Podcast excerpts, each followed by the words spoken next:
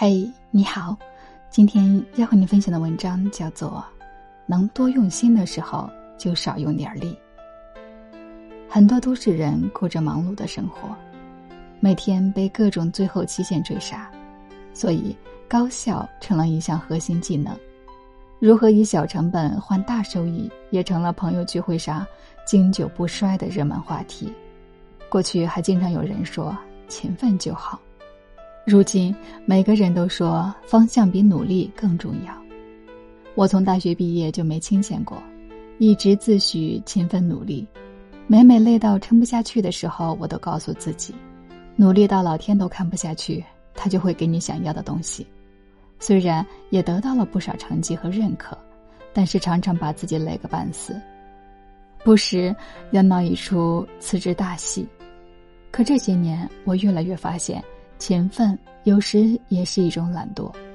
诚然，有些事你要不停地试错才能够得出一个正确的结果，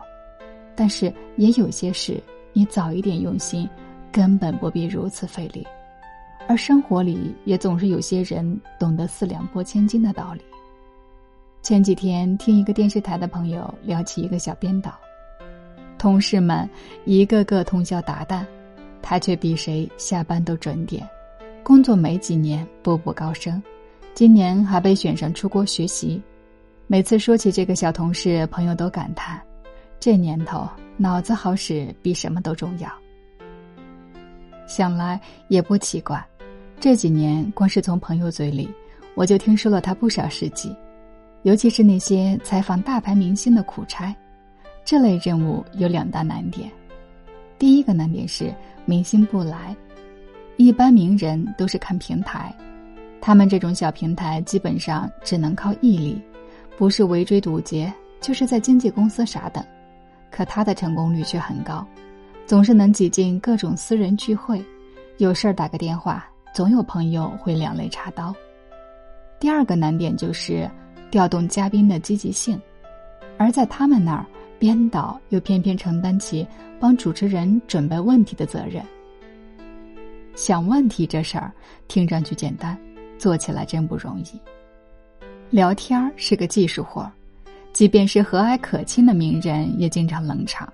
更不要说那些傲娇大牌，状态好的时候能和你说上两句，状态不好的时候嗯嗯啊啊的，完全没有节目效果。可是他就是有本事能把无聊的话题聊开花，有的时候嘉宾说着说着就爆了不少料，久而久之，导演和主持人都喜欢和他合作。听朋友说，电视台里比他学历高经验多的同事比比皆是，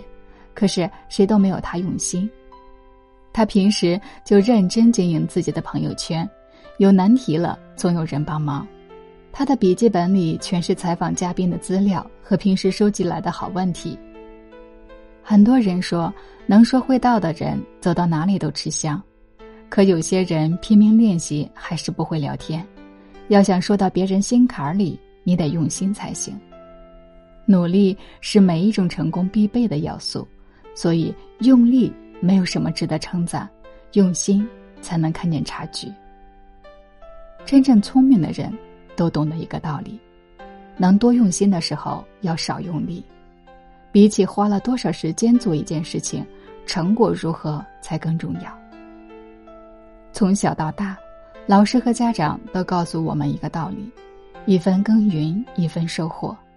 可是生活里就是有很多人只凭用心就甩别人几条街。用心和不用心过的是不同质量的人生，光靠吃苦得来的好日子绝不能叫做成功。这些年身边很多朋友感叹，总是觉得别人一路顺风顺水，自己明明很努力，却总是路漫漫其修远兮。有人说自己智商不高，有人说自己情商不行，还有人说自己不善言谈。有时候我们总是错误地以为你要多么卓越，做出令人难忘的成绩才能够出众，但事实上拉开人与人之间段位的只是你比别人多的那么一点点用心。聪明的人都明白细节见人心，所以他们不会等待那些令人记忆深刻却百年不遇的大事件，反而是在日常相处的细节中彰显自己的与众不同。我刚进公司的那一年，参加了公司在中国香港举行的一次大型亚洲客户答谢会。那一次我被老板派去帮忙，认识了美国同事 Bill。 他来参加这场活动纯属偶然，原本在香港休假的他因为人手不够，硬生生地被拽来当了一回打杂的会务，引导客人到指定座位，协调他们的住宿餐饮，总之都是些琐碎内务。但是就是这么一个毫不起眼的小角色让很多人都惊讶，因为他有一项神一般的能力，记人名。只要是他打过一次招呼的客户，再见面的时候就能够一字不差地念出他们的名字，无论对方是韩国人、日本人、印度人、泰国人或是中国人。那一刻我真的汗颜了，不是因为自己记不住那些晦涩的名字，而是根本没打算记过。对于一个在可预见的未来不会再见面的人，我从未觉得记住名字有多重要。但是大概就是因为没有期待，当他说出别人的名字的时候才特别令人难忘。后来他真的来了香港，还成了香港办公室的主席，而当初那些客户都成了他的老朋友。所有同事都开始感叹，当年就应该看出差距，如今人家成了高层，自己连个舒服的职位也没有。想想看，生活里那些让你记忆犹新的商品，真的是比同类产品优质吗？还是只是因为一些细节上的与众不同，让你念念不忘呢？在TED听过一个关于细节的演讲，其中提到一个有趣的现象，很多大公司为了将产品和服务提升一个档次，不惜花重金改造产品升级服务，却很少有人相信，真正令人难忘的事并不需要很多钱。餐厅的门把手，头等舱的调料瓶，外卖包装上的一句调侃，都能够让你变得与众不同。所以至今无论多少人诟病连锁咖啡的劣质，我都是星巴克的忠实粉丝，只是因为无论走到哪里，星巴克的咖啡师都会亲切地叫一声我的名字。用力只是一种低层次的努力，如果你只会用力，你或许也能成功，但是如果你所有的成绩都是苦苦地熬出来的，那你应该好好反思自己的能力是不是有问题。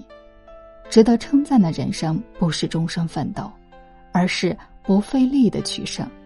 而这一点离不开用心。所以能多用心的时候就少用点力。